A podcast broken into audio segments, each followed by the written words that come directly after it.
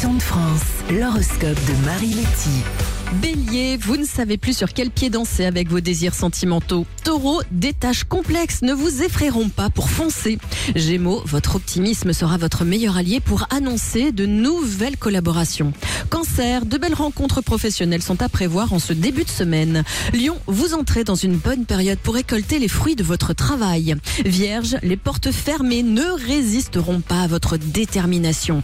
Balance, vous ne vous laisserez pas déstabiliser par la pression que l'on vous met bureau.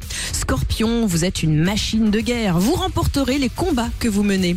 Sagittaire, une bonne nouvelle pourrait bien vous faire changer d'avis sur un projet. Capricorne, vous avez quelques doutes qui vous mènent la vie dure, mais vous saurez les gérer.